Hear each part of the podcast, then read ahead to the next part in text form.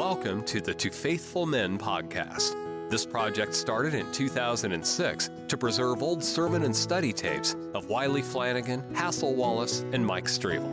2 Timothy 2:2 says, And the things that thou hast heard of me among many witnesses, the same commit thou to faithful men, who shall be able to teach others also. I try to consider and think about and relate whatever is the next topic of discussion at that time with regard to any particular situation that's going on in our assembly. And the next passage in our text in 1 Thessalonians chapter 5 is pray without ceasing.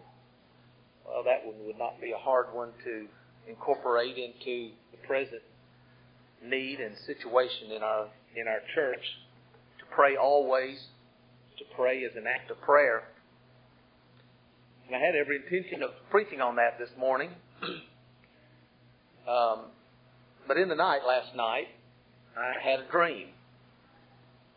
And in that dream, I was preaching out of Isaiah. And uh, like I said before, I wish y'all could hear the sermon I preach in my dreams. I, sorry y'all get stuck with the ones while I'm awake, but uh, I always get so lifted up when I preach in my dreams. I just I'm just so lifted up, and I just think, oh man, this is you know praise the Lord and hallelujah. And I was on shouting grounds, and anyway, I woke up two thirty, and and I preached twice in my dream. Uh, and as a matter of fact, I hadn't invited anybody to come and speak for us this afternoon.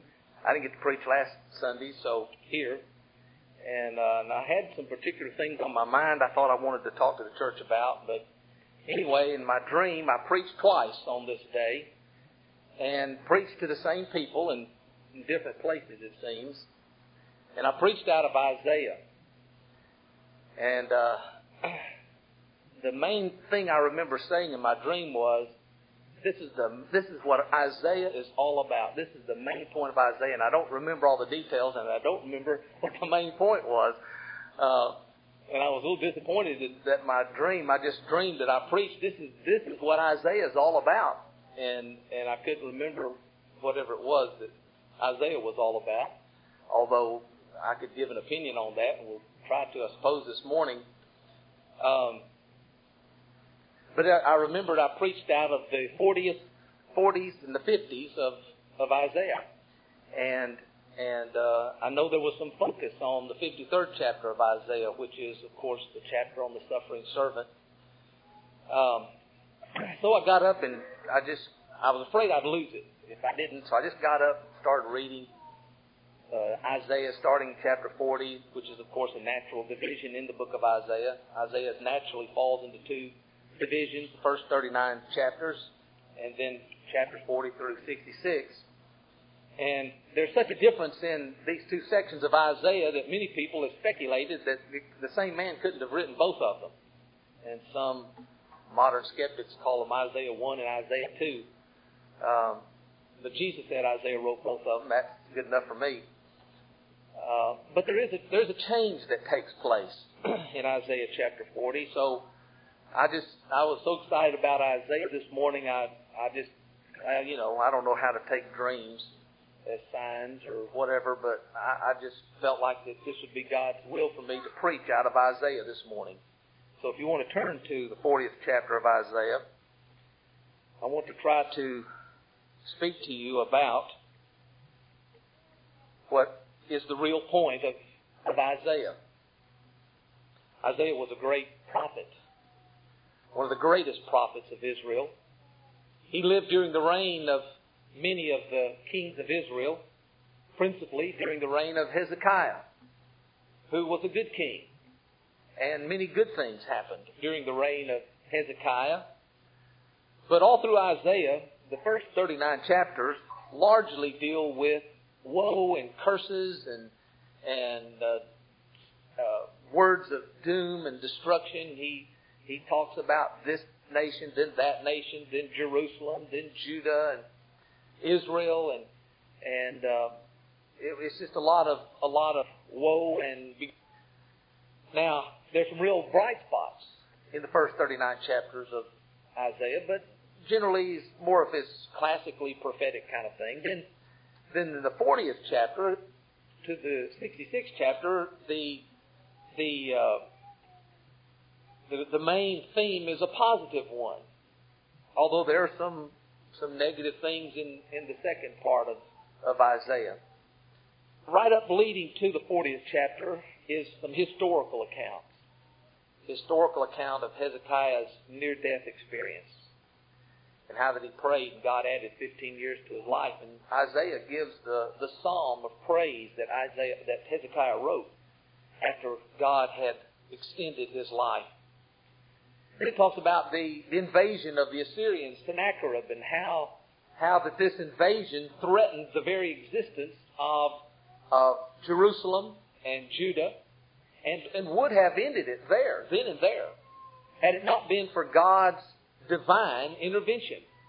Uh, death passed through the camp of, of uh, Sennacherib in the night, and they woke up the next morning, and, and, and thousands, hundreds of thousands of men just lay dead all around, and horses were dead, and, and God gave a, a miraculous deliverance to Jerusalem uh, during that time. And Hezekiah and Isaiah were very confederate during this time, uh, the king and the prophet working together.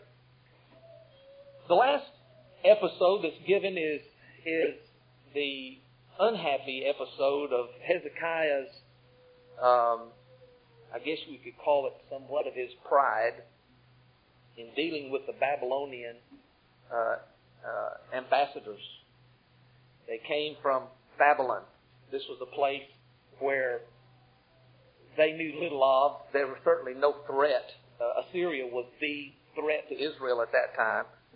And so Hezekiah just opened up everything he had to, to these Babylonian ambassadors and showed them all the riches of his kingdom. And, and, uh, and Isaiah came to Hezekiah and said, uh, Who were those men? Oh, they were ambassadors from way over in Babylon. Well, what did you what did you say to them? Well, I, I showed them all of our riches. I showed them how how wealthy we were. And Isaiah immediately blamed Hezekiah for that and began to prophesy and say, These men to whom you have shown the riches of Jerusalem, this nation will once will, will someday come and destroy this city and take away all this wealth. But it won't be in your day. And so so then he begins to talk in chapter 40. Here's the break. Chapter 39 is is uh, this unhappy episode of the Babylonian envoys and and the warning of captivity. And then, of course, we know from history that Isaiah, his prophecies proved true, although a hundred years later. And these Babylonians did come. They did conquer Jerusalem under Nebuchadnezzar. They did destroy the city. They did carry away all the wealth of of, of Jerusalem into, into Babylon. And for 70 long years, the children of Israel languished in that captivity. And there we have the books of Daniel and, and, uh, and Ezekiel accounting this, what is commonly referred to in biblical history as the Babylonian captivity. It was the darkest, deepest uh, uh, distress that the children of God had ever experienced, that, that Jerusalem had ever experienced. And then, of course, under Nehemiah uh, and Ezra and others, they rebuilt the city, came back, and the books of Nehemiah, Nehemiah and Ezra tell about that. So there's a there's a setting given here for this transition that Isaiah makes here in in his book, and he starts off with these words, and it's it's a little bit of a lengthy reading, but I want to read the whole 40th chapter of Isaiah. Comfort ye, comfort ye my people, saith your God. Speak ye comfortably to Jerusalem, and cry unto her that her warfare is accomplished, that her iniquity is pardoned, for she has received of the Lord's hand double for all her sins. The voice of him that crieth in the wilderness, Prepare ye the way of the Lord. Make straight in the desert a highway for our God. Every valley shall be exalted, and every mountain and hill shall be made low. And the crooked shall be made straight, and the rough places plain. And the glory of the Lord shall be revealed, and all flesh shall see it together. For the mouth of the Lord hath spoken it. The voice said, Cry. And he said, What shall I cry? All flesh is grass, and all the goodliness thereof as the flower of the field. The grass withereth, the flower fadeth, because the Spirit of the Lord bloweth upon it. Surely the people is grass. The grass withereth, the flower fadeth, but the word of our God shall stand forever. O Zion, that bringest good tidings, get thee up to the high mountain. O Jerusalem, that bringest good tidings, lift up thy voice with strength, lift it up, be not afraid. Say unto the cities of Judah, Behold your God. Behold, the Lord God will come with strong hand, and his arm shall rule for him. Behold, his reward is with him, and his work before him. He shall feed his flock like a shepherd. He shall gather the lambs in his arms and carry them in his bosom, and shall gently lead those that are with young. Who has measured the waters in the hollow of his hand, and meted out heaven with a span, and comprehended the dust of the earth in a measure, and weighed the mountains in scales and the hills in a balance. Who hath directed the Spirit of the Lord, or being his counselor has taught him? With whom took he counsel? And who instructed him and taught him in the paths of judgment, and taught him knowledge, and showed him the way of understanding? Behold, the nations are as a drop of a bucket, and are counted as the small dust of the balance. Behold, he taketh up the isles as a very little thing and Lebanon is not sufficient to burn, nor the beast thereof sufficient for a burnt offering. All nations before him are as nothing, and they are counted to him less than nothing and vanity. To whom then will you liken God? Or what likeness will you compare unto him? The workman melts a graven image, and the goldsmith spreads it over with gold and casts silver chains. He that is so impoverished that he has no oblation chooses a tree that will not rot he, he seeks unto him a cunning workman to prepare a graven image that shall not be moved. Have you not known? Have you not heard? Hath it not been told you from the beginning? Have you not understood from the foundations of the earth? It is he that sitteth upon the circle of the earth, and the inhabitants of thereof are as grasshoppers, that stretches out the heavens as a curtain and spreads them out as a tent to dwell in that brings the princes to nothing. He makes the judges of the earth as vanity. Yea, they shall not be planted. Yea, they shall not be sown. Yea, their stalks shall not take root in the earth. And he shall also blow upon them, and they shall wither, and the whirlwind shall take them away as stubble. To whom then will ye liken me, or shall I be equal, saith the Holy One? Lift up your eyes on high, and behold, who has created these things, and brings out their host by number. He calls them all by names, by the greatness of his power, for that he is strong in power, not one faileth. Why sayest thou, O Jacob, and speakest, O Israel, My way is hid from the Lord, and my judgment is passed over from my God? Hast thou not known? Hast thou not heard? That the everlasting God, the Lord, the Creator of the ends of the earth, fainteth not, neither is weary. There's no searching of his understanding. He gives power to the faint, and to them that have no might he increases strength. Even the youth shall faint and be weary, and the young men shall utterly fall.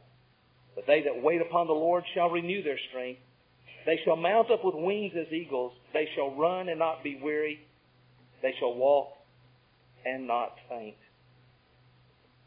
I've always loved the 40th chapter of Isaiah because it contains in it the whole gospel message.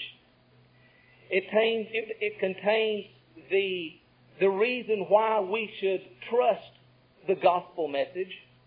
And then it gives us the consequences or the results of trusting the gospel message. Okay, prophetically, where's Israel here?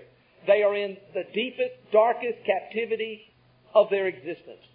Babylon has carried them off in prophetic, as Isaiah is looking forward prophetically here. They've been carried off into Babylonian captivity. They have cried out to God in their distress.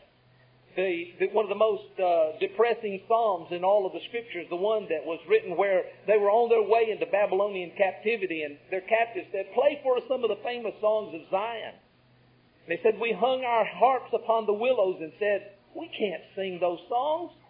In our, in our utter distress, how could we sing any song of, of cheerfulness or praise to God? We cannot sing in such a state as this. And so for these 70 long years, they were in Babylonian captivity. But my friends, there's something here portended that is far greater than a Babylonian captivity. The Babylonian captivity was only a picture and a type of a captivity which is far more horrendous than to be carried off into a foreign land to live for the rest of your life. Far more horrendous than to see your city destroyed by fire. Far more horrendous than seeing all of your religious artifacts carried off captive to be put into the false temples of false gods. I'm telling you, friends, there is a captivity that's far worse than this, and it is the captivity of sin. Because sin always brings with it chains. There are always chains in sin. There is always enslavement in sin. When sin has finished, James said, it brings forth death. It brings forth separation from God. And the worst kind of sin, the worst kind of darkness there is in this world is a separation from God. Now, if Israel's case looked hopeless, and to the natural eye, Israel's case must have, in this circumstance, looked hopeless. How would you have liked to have lived 100 years after this in the days of Jeremiah and to see all of the things that Isaiah prophesied of coming to pass and all of these horrendous things happening to your nation? And could you have a positive thought? Could you have any hope that one day this could be reversed? What kind of power could ever reverse the horrendous, catastrophic national events that are taking place all around you? And I'm sure to the eye of man, there was no hope. There was no prospect. There was nothing that could help them except to believe in the power of God. And so that is set forth here in this passage of Scripture. And so just out of the blue, the, the prophet says, Comfort ye, comfort ye, my people. Now, the word people here always refers to the Jews, the people. Yea, the people is grass. He's talking to the Jews. Here, he's talking figuratively of the people of God, his people, his children. Comfort ye, my people, saith your God. Speak ye comfortably to Jerusalem and cry unto her that her warfare is accomplished and her iniquity is pardoned, for she has received the Lord's hand double for all her iniquities. He says here to cry this out. Don't speak tamely, don't speak lamely, don't speak timidly. Cry out this is an amazing thing. This is a glorious thing. Cry unto her. What? That her warfare is accomplished and her iniquity is pardoned. For she hath received of the Lord's hand double for all her sins. Now here is a word of comfort. He's, he's speaking to Israel in its deepest, darkest hour, and he says, Here is your comfort. God has accomplished your warfare. God has brought about what you cannot possibly imagine. He has brought about the deliverance of His people out of this Babylonian captivity. And He has brought about a victory, victory in this great struggle in which they are, they are uh, engaged.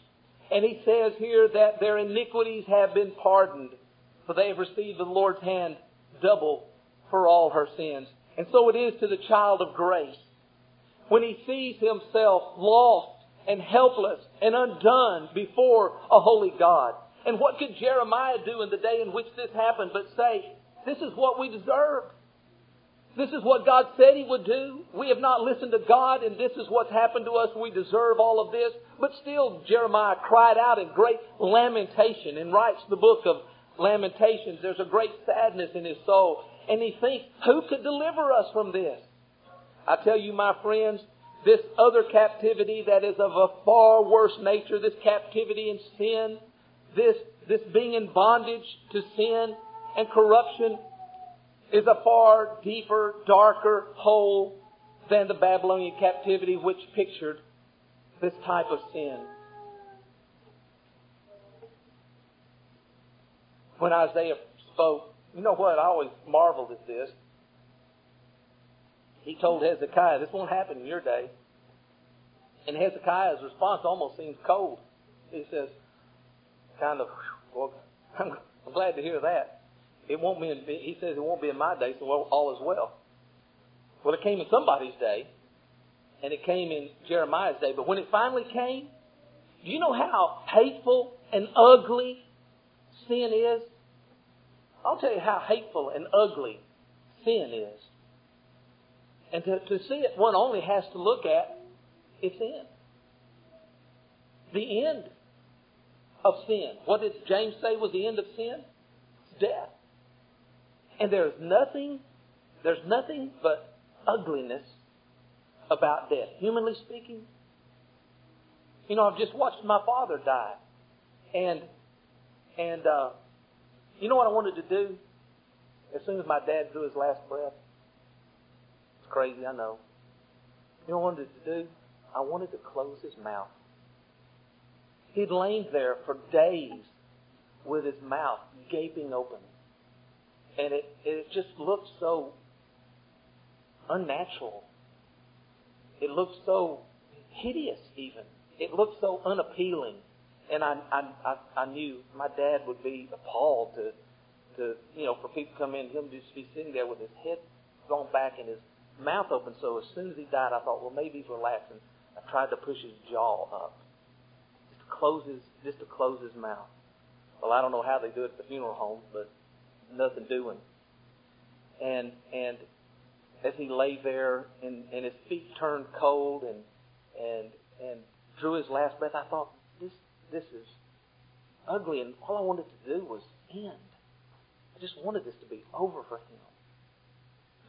And then you look around and you see sickness. But you know, it doesn't just take death and sickness.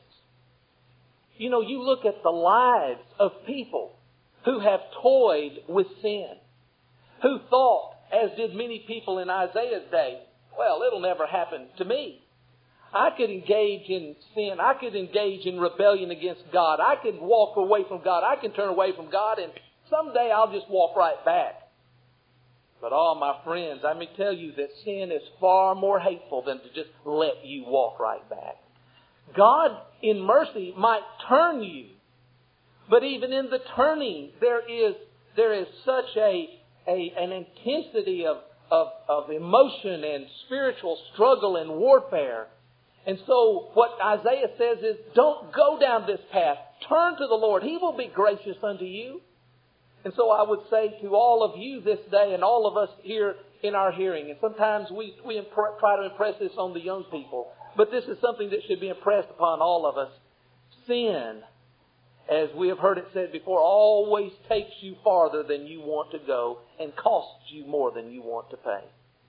And finally, once sin has a person in its grips, there is no undoing of sin's horrible grasp.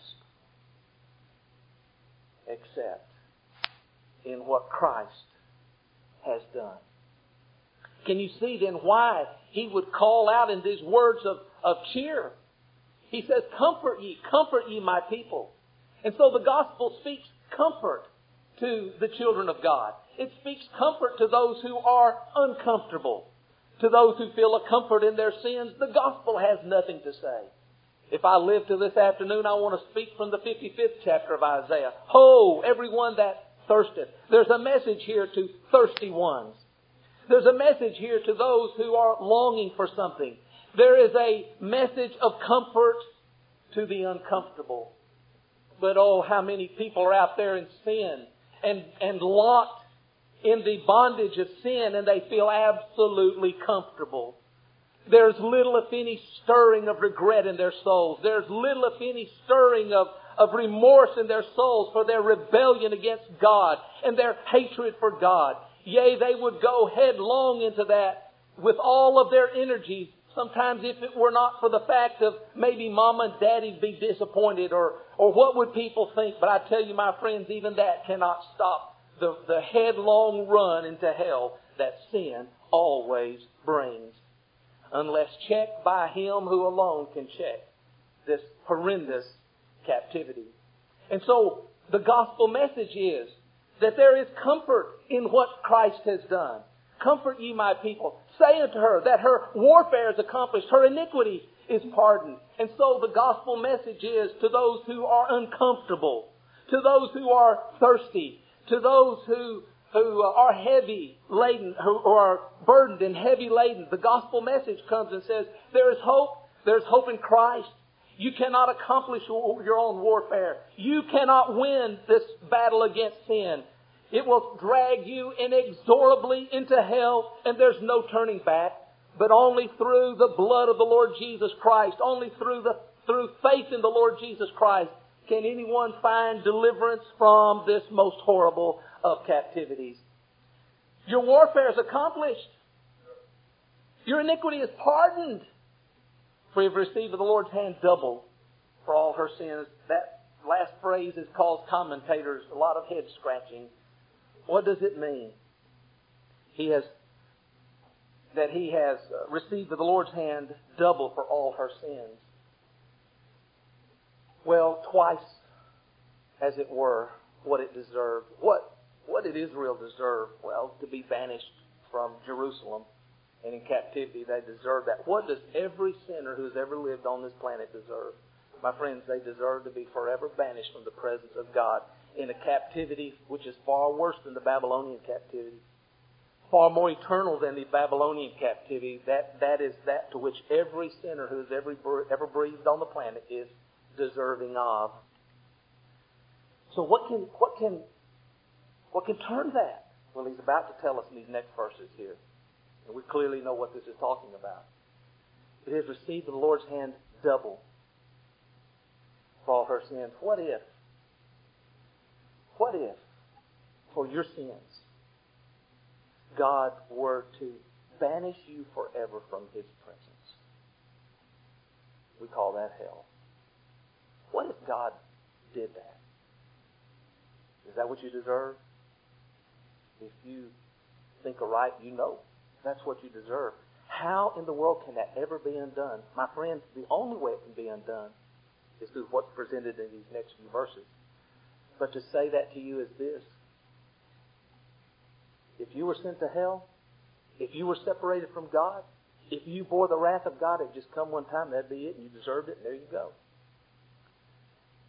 But the remedy, that which brings the comfort, the warfare being accomplished, the iniquity being pardoned, my friends, that came at the price of God Himself becoming a man, taking upon Himself the form of human flesh, and then for Him to bear in His own body the, the awful wrath and indignation of God.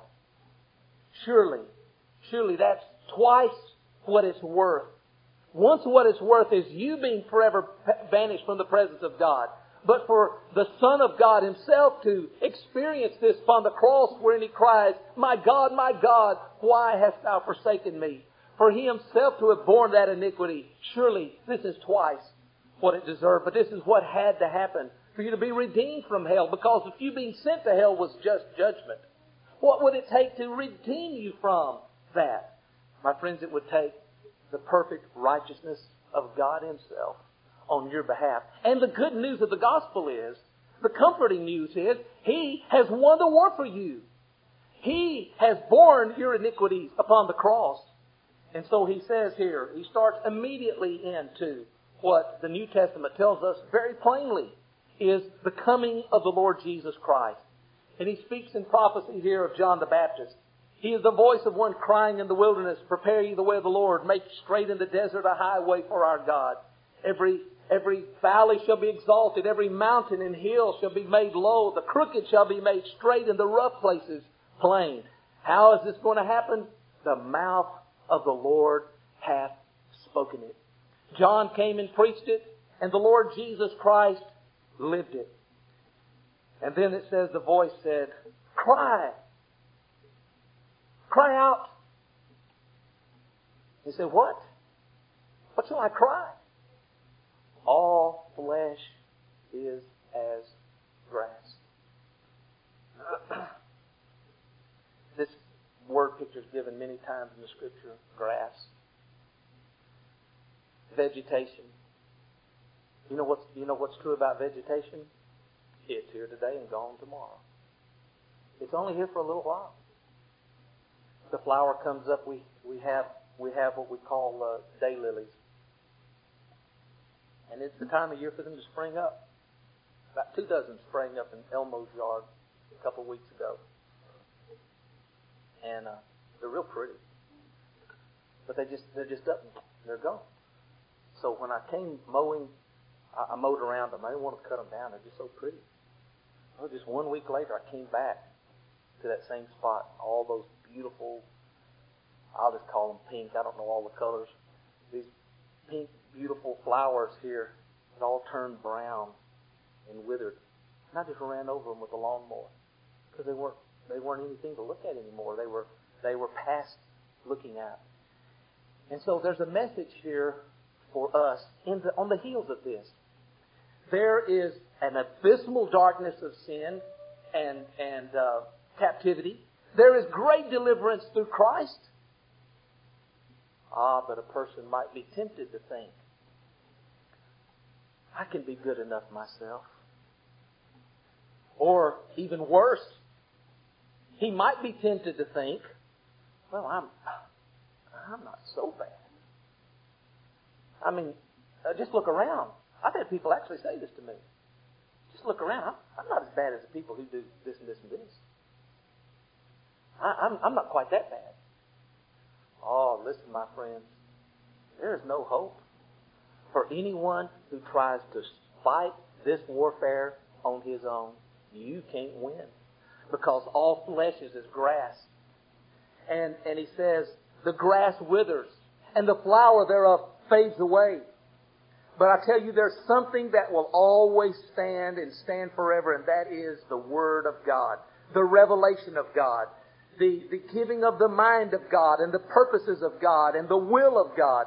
That will stand forever. Let no man think that he will stand on in and of himself. Let no man think that I'm strong enough to handle this. I'm young. I'm virulent. I can do this. Ah, because God could cut you down in a moment. You think cancer is just for for old folks like my dad, 76 year old? No. It's for 50, how old am I? Three year olds like Sharon. And 30 something year olds like Ellen. And 13 something year olds like Brittany Stanland down there in, down there in Florida. And St. Jude's Hospital is full of children who are dying with all forms of who knows what. And Le Bonheur's full of people who, who have been injured by God knows what, as well as sick from other, other things. No, my friends, there is no safety, there is no security in you. There is no safety security and strength. One of the things that was commented about, about my dad was he attended, he attended the funeral of his brother-in-law four months before he died. He was in his full strength. He was doing well. And, and people who, who only saw him infrequently were just amazed that in four short months, he has been brought down to this point of, of death. But I tell you, my friends, there's no security, there's no hope, there's no safety in anything in this world. Jeremiah said it like this in the ninth chapter, I believe. He said, Let not the rich man glory in his riches. Let not the mighty man glory in his might. Let not the wise man glory in his wisdom. But let him that glorieth glory in this, that he knows and understands me, that I am the Lord, who executes righteousness and judgment in all the earth. My friends, it's a great thing to have your health. It's a great thing to have your strength, but that could be taken away in a moment. And in fact, it will be taken away in a moment. You just ask anybody here who's over 70 years old and, and ask them how long is 70 years. And you know what they'll say? Not long. It has gone by fast. They all prophesy and say that. When you're 10, 70 looks like a thousand light years away.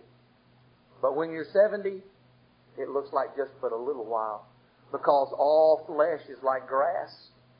And the flower of the grass withers the flower falls away, but the word of the Lord shall stand forever. What is the word of the Lord? It's this comfort ye, comfort ye my people. My friends, the only hope that I set before you this day as a minister of the gospel of Christ is I set before you a hope in the finished work of Jesus Christ. And I set before you only salvation and security in Him. And there's none to be found anywhere else. And so my words to you this day is to flee to Christ for real safety. Flee to Christ for this salvation. For He alone is worthy. He alone is able to save to the uttermost them who come unto Him by faith. Oh, but can this God actually do this?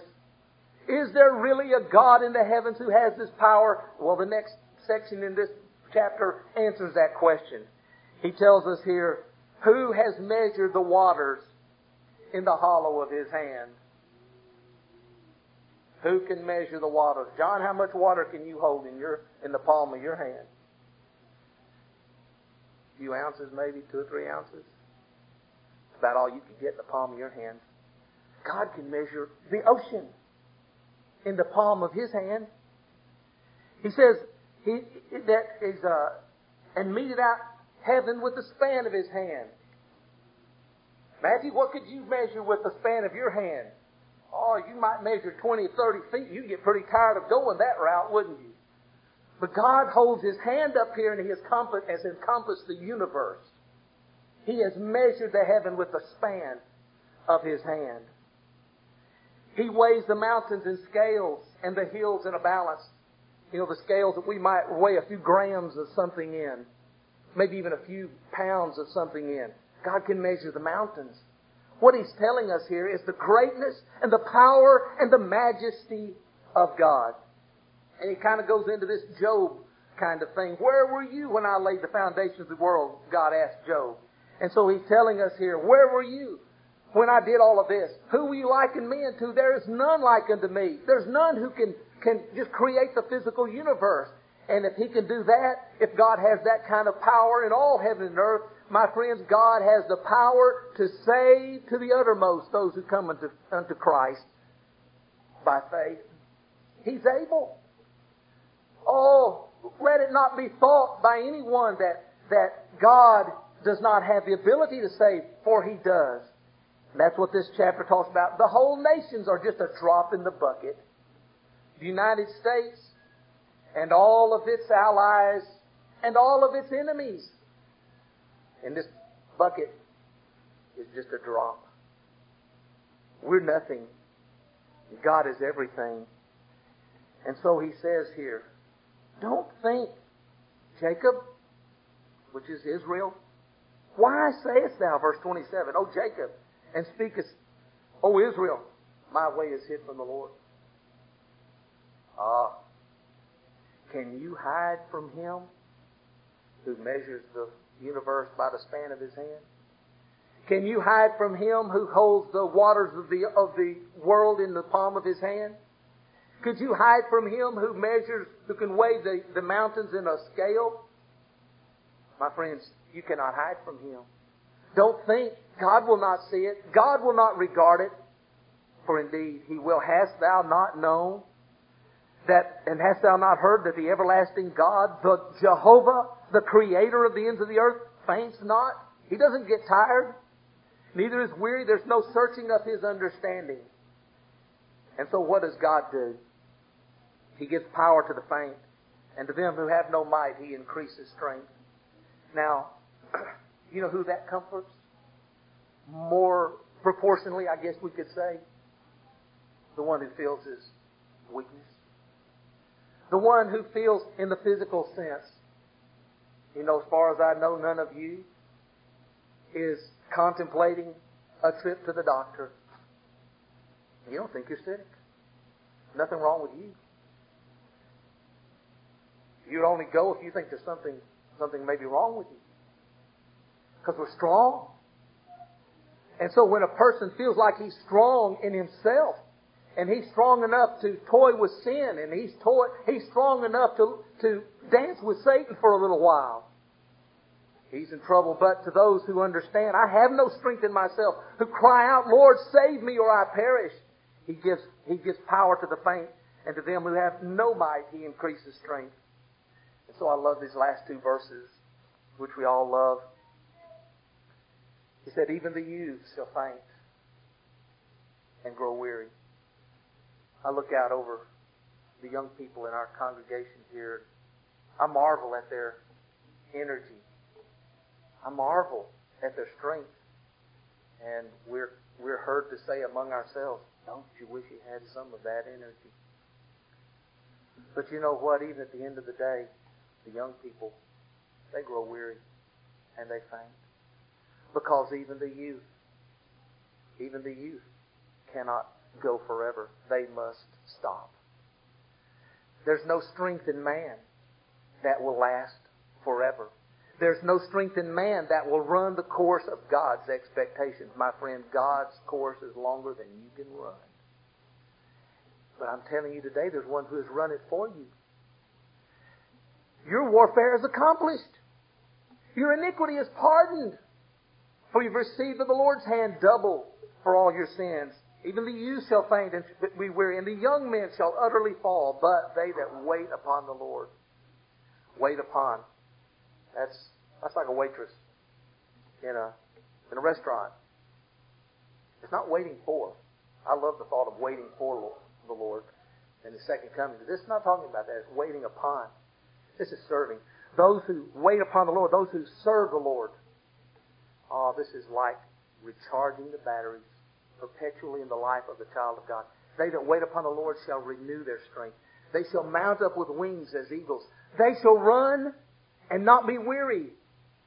They shall, they shall walk and not faint. And so you observe, just in the physical realm, people who, who uh, are physically sick. We were, were sharing yesterday lying in the hospital, physically in not good condition. Broken out all over her body of these little red splotches. Having to get blood and platelets and, and chemicals invading her body to hopefully kill out all of this stuff. Well, how's a person like that supposed to be? By by all human standards. Well, they're supposed to be kind of down in the mouth and woe is me but not Sharon. When when we were with her yesterday, of course she probably collapsed and Jimmy saw it when we left. You know, that's the way things like that go, and that's fine. That's what husbands are for and wives. But she was waiting on the Lord. She's trusting in the Lord. And she's got strength that she's not supposed to have. She's got a will from, from God that, that strengthens her in this. And it's not just talking about physical things, though. It's probably not even actually talking about. It's talking about this, my friends. There's not a one of you who has probably not contemplated somewhere along the way. I just, I can't do this. I just, I just can't do this. And and the devil comes and tells you something stupid, and you almost believe it that you know, you'd just be better off just going off somewhere, hiding somewhere, running off, leaving your responsibilities, going somewhere else. You know, people do it all the time. They often abandon their families. Children run away from home. Uh, daddies run away from home. Mamas run away from home. It happens all the time where people just kind of mentally or emotionally bail out of life And we see in those people and have compassion because we see in those people ourselves.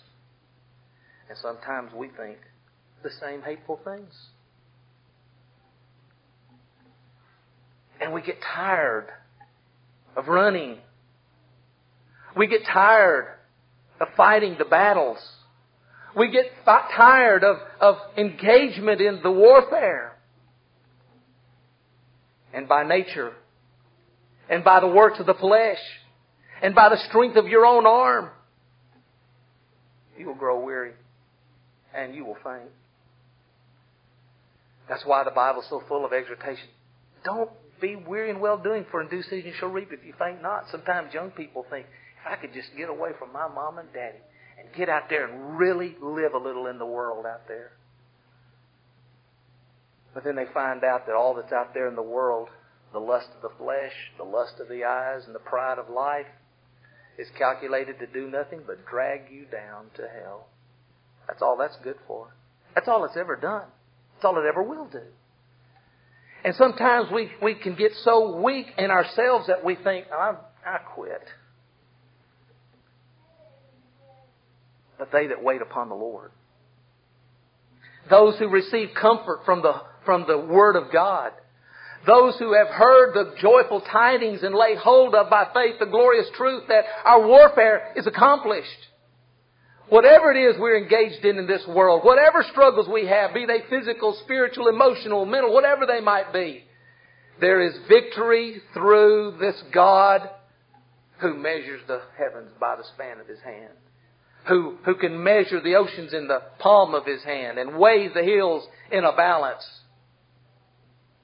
This God who has all power in heaven and earth, and you who have no power on earth are like the grass which, which withers away when we wait upon the Lord, when we serve the Lord, and when we're faithful to God, when we commit our lives to Jesus Christ and we stay faithful in the struggle and we keep on going, you know what we find? We find just the opposite of what you would expect to find in such a thing. You would expect weariness, faintness, dropping out. But no. Miraculously, from the hand of God, they that wait upon the Lord shall renew their strength. They shall mount up with wings like eagles. They shall run and not be weary. They shall walk and not faint. My friends, we have a great God in the heavens. And it's a good thing, isn't it? Because we have great struggles here in this world. We're grass and we need His help. But the good news is the warfare is accomplished. Iniquity is pardoned. Christ has paid the debt. And now what remains for you to do is be faithful. Stay in the battle. Stay it because it's won. You know, you you know the story of Ben Hur. The Roman admiral, when he thought the war was lost, tried to take his own life, and Ben Hur stopped him, remember, in the book? And it wasn't long till he found out that the ships that are still afloat out there are Roman ships. The, back, the battle's actually won. Well, you see, that's the way it is with the child of grace. Sometimes when he's in the midst of the battle, he needs to remind himself that the battle's won. And I don't know if that's the purpose of Isaiah, but I'm telling you, that's the purpose of that chapter of Isaiah to show forth the greatness of Christ and the salvation which is in Christ and the strength that comes to the child of God when he lays hold upon Christ and walks with Him. May God bless us in that. Let's pray. Heavenly Father, we thank you that this wonderful chapter in the Scriptures is here. Behold us, Lord. You, you have well stated our case. We're just grass. It's just here for a little while and then gone. And Lord, sometimes we, we grow weary and faint. And sometimes we don't understand the things that are happening around us. And, and sometimes, Lord, we confess to you what you know right well, and that is that we are tempted sometimes to quit. And wonder why and ask why. But, oh Father, I pray that you would bless us as your children to lay hold of always and every day the finished work of Jesus Christ, the accomplishment of our warfare, the pardon of our sins, and to know that the great God of heaven is able to do that. And Father, we know that that God is absolutely able to raise Sharon and Ellen off of these beds of affliction upon which they lie this day. We know you have that power. We pray that you would exercise that in their behalf, Lord, and grant your healing mercies to them. But Lord, even if you have some other purpose for their lives, and their bodies may grow weaker and more faint and finally fail,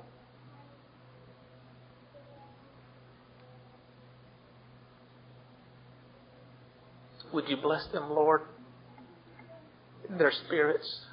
to mount up with wings like eagles.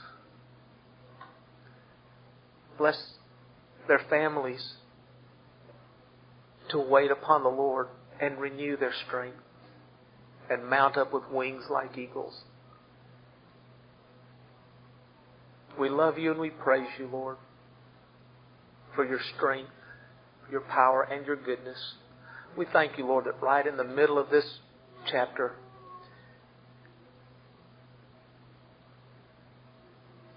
it is said of our God who has such power that he carries his lambs in his bosom and he gently leads those that are with young. And so, Father, we love you for your goodness and your patience with us. Pray that you'd bless us this day to be renewed in our strength, to continue in the battle whose warfare is already won. In Jesus' name, amen.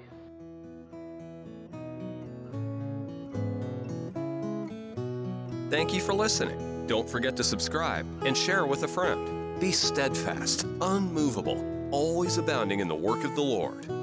For as much as ye know that your labor is not in vain in the Lord.